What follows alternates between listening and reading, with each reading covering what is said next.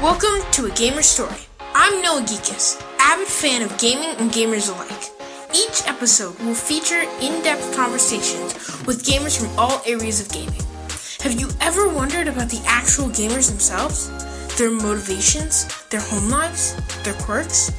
Just how much time they actually spend gaming, and their thoughts on the future of gaming itself? Join me as I ask them just these questions. Are you ready? I'm very excited to welcome our special guest for today's episode of A Gamer's Story. Former Ivy League athlete, entrepreneur, educator, and founder of Next Up Esports, Luke Zelon. Luke is bringing his experience and love of traditional sports along with his marketing experience to the world of esports and video games. He created his own company, Next Up Esports, and describes it as the Little League of video games. Let's get started. First of all, hello, Luke. I'm really excited to talk to you about your esports business today. Are you ready? Yep, I'm ready to go. Thanks for having me. No problem at all. Can you tell us a little bit about yourself and your uh, esports background and how you got started in esports and gaming? Yeah, absolutely. I grew up playing games really casually, not at a competitive level whatsoever, but had a lot of really good experiences playing uh, mostly the Blizzard titles. World of Warcraft, Warcraft 3, StarCraft, and Diablo, and all, and all the, the sequels to those games. And then it wasn't until I got into the working world that I kind of by chance got into the esports scene. And that was in late 2015 when there was still a, it was a very immature industry at that point, but there was significant interest from the owners of professional sports teams, from brands who wanted to advertise to the esports fan. And so it was, uh, I got there by chance. It turned out to be awesome. I really loved it. Uh, I could, I was learning a lot. And because the, the business was just, was, was changing so rapidly every single day, that's what I, that's what really made me want to stick around long term because it was such an interesting challenge. So, in the community, what about it made you want to stick around? And what games did you play? So, well, right now I'm really only playing probably League of Legends, and I maybe get in five or six games a week as a way to kind of relax after maybe a long day of work or like socialize with some friends. I loved, so I, like I said, I played World of Warcraft, had a great time doing that. Warcraft 3, I think, was probably where I put the most hours in playing a lot of like custom games, which funny enough was kind of like the predecessor for a lot of games that we see now. So I can remember playing a game mode called Dota or Defense of the Ancients and having a lot of fun with friends doing it. And it wasn't until I got back into the gaming world. So that was when I was in, you know, seventh grade probably. Then when I, you know, 10 years later, I start working in the gaming world, there I realized that that old game mode that I was playing in Warcraft 3 turned into Dota 2, League of Legends, Heroes of the Storm, Smite. Like they created a new genre of game and became the most popular genre in the world and with some of the most popular games in the world. So that was like a really interesting thing. And actually, I think gave me a bit of a leg up because I knew what was going on, even though I had been removed from playing for many years. So that uh, I think that was kind of fun, and that's what it that's what like stuck out to me as no, I guess the reason to get back to your question, why did I why did I stay, or what what really got me interested in this? So the competitive like the esports community was still very grassroots at the time. It was teams that were not you know not financed well, if at all. They were generating a little bit of money through some sponsorships or money they were making from streaming their play on Twitch or, or other streaming sites at the time. But they were looking at traditional sports, which is which is really my background. They were looking to traditional sports to help kind of revolutionize the industry from the team perspective, the the league perspective, engaging with fans, building a revenue or building a new business model for the teams that was actually sustainable. And so I had a, at the time like a unique advantage because I, I was working in sports and I understood how the sports business works. And so as people are asking the questions, well, how do we make esports more sustainable or how do we generate money? Well, we had a lot of those answers.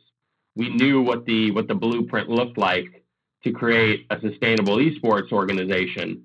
And so now the challenge became, well, how do we take those best practices from traditional sports and bring them to esports, but still stay true to the reason why people love esports and people love video games. And that is, uh, frankly, that's still a challenge that uh, that everybody is dealing with and will always continue to deal with. And that's, I think, like one of the really fun parts. Yeah, I think that esports is definitely less popular than regular sports, but it's they still have things in common. And they still are, and esports is definitely still really new and, and can still grow and, and become something even better than it already is. Yeah, you're totally right. So, where does esports fit in the gaming world? Esports is a, actually a very small subsection of the overall video game industry. The way I like to explain it to people is using like a, a basketball analogy. Esports is, uh, is similar to the NBA. You have very few people who are actually competing but you have many more who are fans who are watching or going to games and buying t-shirts and hats and all that kind of stuff what being a fan means right? Now but aside from that you can love video games and you can love basketball but maybe not be a fan of esports or be a fan of the nba you know there's there's many more people who play pickup basketball or participate in youth recreational programs or intramural programs at college than there are who play in the nba right so video games is very much like that. You or I can have a great time playing any video game that we want and be big fans, but we don't have to follow the professionals. And so that's really the separation is the people who are getting p- paid to play these games and the ecosystem that you can build around those competitions versus casual fun play that anybody can participate in. I personally like esports, but I think that some people don't like it, but they still like video games. Like I have yeah. friends who don't like esports and but who really like video games, and I respect their opinions on that. And it does seem to be like a small part of a big gaming world that is getting larger because gaming keeps expanding. Yeah, definitely is. And um, I think that hopefully, hopefully, esports gets bigger as well because I think that it's such a, a fun thing, and I think that it's a, a great competitive part of the gaming community. So for it to grow, it would would be great for the fans, and it would also allow more people to um, get to see it and understand it. That's my that's my perspective. Yeah, one of the things I like about esports and, and video games in general is I think something it's also similar to traditional sports in some way, but we can play the same version of a game that somebody is playing in Asia or South America or Europe. And even though there's a language barrier that separates us, the game is still the same. And you can still enjoy the game. You can compete with or against those people and still have a really good time doing so. Just like soccer is such a global sport. And it doesn't matter what language you speak, you can watch and enjoy a soccer game if you're a soccer fan uh, of other players and other teams competing from different parts of the world. And gaming is no different. And it's yes, you're right. It's definitely growing. I think the reason that it's gotten so much attention over the past few years is because it is the fastest growing part of the uh, of the gaming industry. The gaming industry has been around for a very long time. It's one of the biggest entertainment industries in the world. And if we learned anything from COVID, we we know that it's not going away. People still want to use games as a way to entertain themselves, socialize with their friends, meet new people and that's not going to change anytime soon. Absolutely. To bring up an example of like the language barrier, speedrunners, they put their subtitles on Japanese to make them go by faster because like they can understand the game, which I, I think is really amazing. And I think that anywhere you are, you can understand a game and like you can play and you can enjoy something that is just universal. Yeah. Yeah, I hear you. Actually, I did I didn't realize that, but it makes a lot of sense. I've I watch some speed running streams on Twitch every once in a while. And it makes sense why they would use different languages just to get through the dialogue parts of the game much more quickly. Yeah, it, it was interesting. I, I didn't realize that until a while, until like a little bit. I didn't know why they did it, but and then I and then I found out, and I was like, oh, that's cool. Yeah. Yeah. So moving on for the audience, what's the name of your business? Just so you know. Next up, esports. Awesome. So, next up, esports for the audience. Go check it out. It's amazing. So, what's the goal of your business and what service does it provide? Yeah, great question. So I'll give you a little bit of background on on like how we started or, or what the the origin story is, and I think it'll make a little bit more sense. So going back to like when I got started in esports, and everybody was asking the questions, what is traditional sports doing better than esports right now, and how can we implement those best practices? And that is a trend that hasn't really stopped. So when I was working at a professional esports team, I continued to think, well, what are the other opportunities here? Because we're modeling our sponsorship sales platform, which is what I was doing. We're modeling that after traditional sports and digital media. What are the other areas of the video game world that we can take best practices from traditional sports and help improve the gaming community in some way? And I realized that there was a huge white space in the youth, recreational, and kind of amateur side of gaming, meaning that the way kids are introduced to video games is very different from the way they're introduced to traditional sports. In traditional sports, typically parents will sign their kids up for different teams, whether it's a soccer team or a t-ball, and they'll play and you know they show up to a field and there's other players there that are their same age and skill level. There's a coach who's giving them guidance, teaching them the rules and the fundamentals of the game and they have weekly practices and then weekly competitions against other kids, other teams who are in their program, uh, so they can test their skills out. But also, a huge part of that is so you have the learning experience of the actual skills, the in game skills, but you also have the social development, the teamwork and leadership and communication skills that you learn from being on a team and working with a figure of authority and those kinds of things. So then I thought about, well, how did I start playing video games? And how are other kids playing video games around the country and around the world? Parents are often reluctant to buy systems for their children, whether it's a console, a PC, or even let them download games on their phone. And but once they do, it's kind of a free for all. There's no structured program. It's you know, if you have Fortnite, you just start playing Fortnite. No one's telling you what buttons to press or how to build or what the strategy of the game is you figure it out after a while and probably after dying a lot and not having such a great time. But you just learn through really trial and error. And the good players will figure it out more quickly than others. But I just felt like that wasn't a, a great way to learn. And second, I think that there's a really um, a fundamental problem with online gaming right now, which is safety for everyone, but in particular kids who are playing, because if you're playing a team-based game, which are often some of the most fun and the most competitive esports, you're partnered up with someone, some random person from across the country who you don't know. And for kids, you could be exposed to inappropriate communication and content from that person, whether it's just through swear words and stuff like that, or they're, you know, they're mean or degrading and making fun of you because maybe you're not so good. So it's just not a great experience.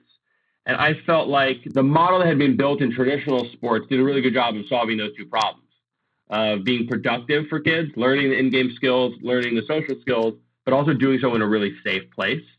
You know, if we can model a youth gaming program after traditional sports, we can solve the online like safety issue and we can make gaming a really productive way to spend time and not be purely um, entertainment focused. And so we've taken, I've studied Little League Baseball and AYSO soccer and a number of other youth sports programs that I participated in and uh, that are just you know kind of around the, the, the area I live, and taken those best practices, created basically a little league for video games. So players will sign up, they're put on teams with other kids their age and their skill level, we find and train coaches who give instruction to the players during weekly practices and weekly games against other teams. So it's an awesome opportunity for kids to play with others who are their age, because that's oftentimes not possible, and to be able to compete with other people who are their skill level and not just play in tournaments online where they're going to get dominated and not have a lot of fun. I feel like you're definitely providing kids with a lot of with a way to play in an environment that is better than the one that they would face just online with a random person or just on their own.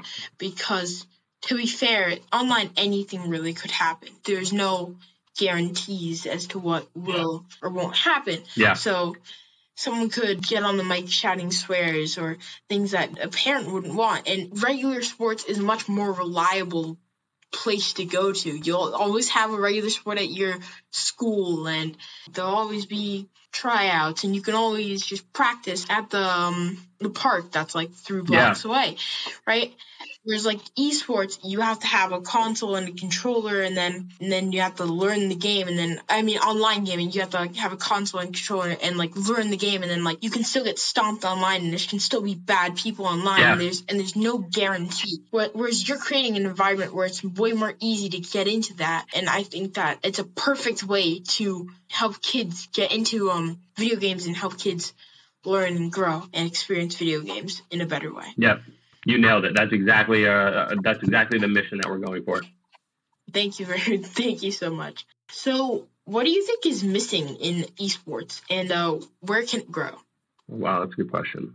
So, a big push in esports over the last few years has been to develop the in-person events, and that that's you know kind of broad. In-person events could be uh, you know small gatherings of people watching uh, you know esports competition, all the way up to a massive championship event where twenty thousand people are in an arena watching.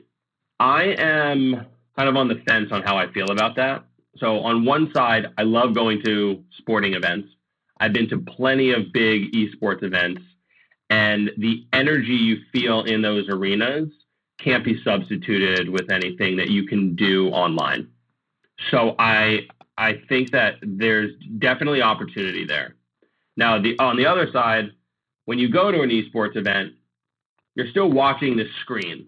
In fact, it's the same screen that you would watch if you're at home watching on Twitch or YouTube. So I think that the thing that is missing and where I haven't seen a lot of development is on the event production side, creating more engagement or more reason for fans to want to show up to these events on a consistent basis. Because it's easy to fill a 20,000 seat arena once a year or maybe even twice a year. But it's going to be very difficult to do that, uh, you know, as many times as an NBA team or even, you know, MLS, soccer in the United States. They have 17 home games a year. Can an esports team located in Los Angeles or maybe somewhere smaller like Phoenix, a smaller market like Phoenix, can they fill an arena that many times a year with fans and still de- and cultivate that amazing energy that fans want to go to watch their favorite team and their favorite players playing. So I think that um, the live event experience side of the business has a lot of work to do. I think there's a lot of people, smart people, who are who are chasing after this problem and are going to find some solutions. But from my perspective, it's the engagement with the fans and making it more fun to go there in person, more more valuable to go there in person than to just watch from the comfort of your home. I definitely know what you're talking about when you go to a sports game and you feel like all the energy, all the rush. And I definitely think that can't be substituted. So if you, you really need to get people to continue to go, and, and that is a big part of uh, sporting and esports as well, because Yeah, those are kind of one and the same. And you want to have aspects of real sports in esports because real sports captivate their audience. I know that I go to a sporting event at least more than once a year or or I go to like different sporting events often because of not only the game but because of all the food and drinks there, all the energy Yeah. and the audience, all just like the fact that you're there. You're there at the event. And and that's just an amazing feeling. So esports has to learn how to reciprocate that yeah, in, in where, where it is like really really exciting but they do need to learn how to make sure people come back and make sure people that they have people in the seats every single time that Yeah. there that there's an esports game you want to give people that same feeling where it's like it's a really fun afternoon or nighttime activity. You know, even if because the example you just gave of going to a game has nothing to do with winning or losing or your team winning or losing. You can still have an awesome time going to a game and having a drink and having a hot dog and hanging out with friends in a really cool environment. They we need to figure out how esports competitions can be like that as well. How can that just be a really fun activity to go hang out and do on a Wednesday night? How do we price it properly too? Because are people going to be willing to do that for $250? I don't know. It seems expensive, but maybe will they do it for 30 or $40? Maybe more likely. So it's finding them, I think providing fans with like a valuable experience, and that's balancing what you're doing and the feelings you have there with the cost of doing that thing. I'll actually I'll tell you a really cool um, story. I went to uh, was it the 2016 League of Legends Finals championships, worlds at Staples Center, which is where the Clippers and the Lakers play, and the Kings and the Sparks, the premier uh, indoor arena in Los Angeles. So I spent $250 on a ticket. It was like mid level.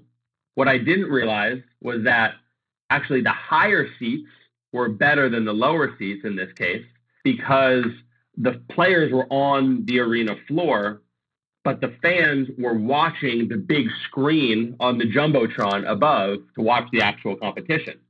So the higher you were, the better because you weren't uncomfortable looking at the screen. It was two Korean teams playing, so everybody there was a fan of League of Legends, but didn't necessarily know or watch these two teams regularly. They were two very good teams, obviously, in the championship, but had some of the best players in the world participating the cool thing was because nobody had any allegiances to either side, anytime either team would do something good, people were going nuts. Instead of if it was like a home team and an away team, they would only get excited for the home team, the team that they were cheering for. No, this was different. Everybody was excited for every single moment of the game. And at, that time, like there was more energy in the building than there was for any Lakers or Clippers game at that time, I think because those the two teams weren't they weren't doing that well. This place was rocking. It was it was it's actually I I believe at least at the time was the fastest ever sellout event in Ticketmaster history. There was that much interest in going to this event. It was crazy. Yeah, great story. I think that people always show interest in these kinds of things, and like, if they have no one to root for, then just root for both sides, and then and and, and just have a good time. Yeah, and I think that this is a really good topic because it's so important in anything to just strike a balance between things that you're doing and to make sure that you have everything you need and to make sure that you're making the fans happy and make sure that they're coming back and to make sure but also to make sure that you're getting funds and having the players be funded and stuff like that and just the event itself being funded in the arena and just to have a balance of enjoyment and business and um, also and i think that it's also really important to get people back and to have them excite themselves because like when you're really excited at a game it really just wants to make you come back. Yeah. It's really important to make sure that people enjoy what you're giving them. Yeah provide them with a fun experience because that'll it'll make it so much easier the next time you have an event to get them to come back to that one. Yeah, exactly. So, where do you think gaming is headed? Gaming in general, or like just casual gameplay, or esports? Anything, anything, esports or gaming in general, or maybe both. Why don't you give us our opinions on both?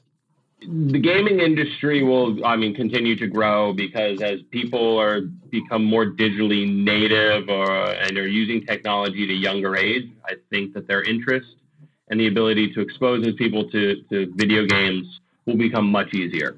Esports is in an interesting place because it is continuing to grow, but there is going to be, I think, a, a point in time in the next two to five years when we see a significant decrease in the companies that are participating in esports. Right now, like I said, the business models haven't really been figured out and and definitely not at scale. The majority of organizations uh, and teams in particular are losing money. Investors were happy to continue to providing to provide funds because they feel like this is going to be the next big sports or sports platform that they can take advantage of and make money from. But revenue hasn't come as quickly as a lot of people thought. And so what happens is, as these companies continue to lose money, people are going to become a little bit more hesitant to give them money to fund the companies. And I think we're going to see some of the some of the teams or some of the organizations that aren't run as well or don't have the same kind of opportunities in the future, I think we'll see them start to die off. That's not a great thing because it may sour the you know the expectations of where esports can be from an investment perspective. So I'm a little wary of what happens then, but I do think the good teams will then kind of start to collect all of the revenue. They will then become sustainable. The business models will be will be will be well understood, and I think a more slow but sustainable growth will come out of that. Yeah, I think that in anything, some of the, the things that aren't as as big are bound to fall off a little bit. In gaming, not all of the indie studios are going to get picked up. And in sports, I mean, not all sports. Like, like there were some like really obscure sports that didn't even get picked that that never got popular. We only have about five like main sports that you would think of now. Like when you say sports, you would yeah. think of, like soccer, basketball, like football, maybe like volleyball, so stuff like that. Yeah, no, you, I, I, think you're right. And the indie game studios are a good example. It's really hard to make a good game. It's hard to, to build a good competitive esports business right now. But as more money comes in, there will be more money to go around. Right now, it's a very small pie being divided up so many times that no one's really full. But when the pie grows, more people will be able to create sustainable organizations because there's more money there for them. Absolutely. So, do you think that VR games will eventually replace console games? I don't know about replace, but I think they'll have. Well, I think VR and console will likely merge because VR, you need some in home technology to actually run those games. And I could foresee a future where the console is that hardware and you can play a game with a controller or a VR headset or a combination of the two. And the thing that's really holding VR back is that I don't think people want to buy the the hardware, the and it's expensive hardware to run these games. And uh, so once that happens, and or it just becomes more affordable to buy the hardware, then I think you'll start to see it take off a lot more. But the console games are proven the hardware is proven. Some of it's even multi-purpose. I know a lot of people who use that hardware, PlayStations and Xboxes for their DVD players when that was like still really a big thing. I, I could see them merging or the VR becoming an extension of the console. I think that you have a have a good idea of what it is. I feel like even though VR could be on the move, it does have a lot of like attachable parts and like and oftentimes it's played in a home right? Which is why yeah. like you can like sometimes you'll see people like with holes in their walls from playing like Beat Saber or something. Like they're like moving their sticks around the hole in the wall. So like Yeah, yeah. so, I love those videos. Yeah. So um but with that comes like the idea that consoles are also yeah at home systems so they can definitely be combined because like mm-hmm. things like the nintendo switch are more portable than like VR headsets and stuff, the, the Joy Cons and stuff. Yeah. and like the Switch, you can play in the car, you can play in your chair, you can like do it anywhere. Like the Rift, you either ha- you have to be standing up or you have to have a, at least a little space around you, and you're moving around and stuff, and you have to have uh, certain variables that you might not have everywhere, right? Yeah. So I think that VR games and console games may merge because of just the how VR is a genre that while it could be portable, it also has another thing where it, it's virtual reality, and that's kind of its thing. It doesn't have to just be portable, and consoles aren't portable either, so the combination makes sense. Yeah, and I think we'll see a lot more developments on the on the hardware technology that will make it easier. I mean, we've already seen a lot where you know they used to be the headsets had to be connected by a cable to a really high powered gaming computer. Now you no longer need that right? Now I think you can go wireless, or there's sometimes the backpacks that they have. Um, also, the sensor technology. posting those sensors up all around your room wherever you're playing VR can take can be a little bit tricky. So I think there will be a lot of developments on that side where maybe you don't need you don't need the uh, the sensors any longer, right? And maybe the sensors are in the if it's connected to an Xbox, that's all you need. The VR headset essentially becomes just a different type of controller for a different type of game. Exactly. Yeah, I think that makes sense. That kind of design makes sense. Yeah. Any words of advice for me as a young gamer? I think as you continue to explore and figure out your place in the gaming community, do what makes you happy and continue to explore the things that you find fun and you're passionate about. The really cool thing about the gaming community, which is different from a lot of other professional industries, is that there people are doing this because they want to. Nobody was forced into a job in gaming.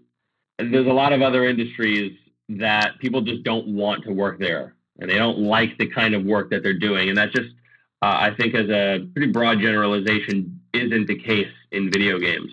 So figure out what you like to do and continue to explore and just get really good at that.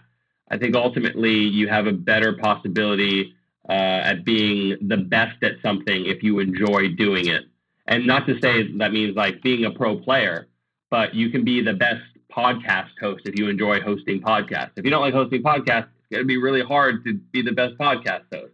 But the same goes for graphic design and social media management and team management and tournament operations. You know, if you enjoy doing something, I think you're going to be much happier and find a lot more fulfillment in your day to day if you enjoy doing it. Yeah, wow, thank you. I really do enjoy doing this podcast. So I'm totally gonna stick with it. And uh, also, um, I really like um, the position of game writer. I'm thinking a lot on that. So maybe game writer. Game writer, yeah. Cool. So maybe those will come to fruition. So, but till then, thank you so much for the positive, um, the positive reinforcement about gaming. Last thing, what do you want my audience to know that I haven't asked you already?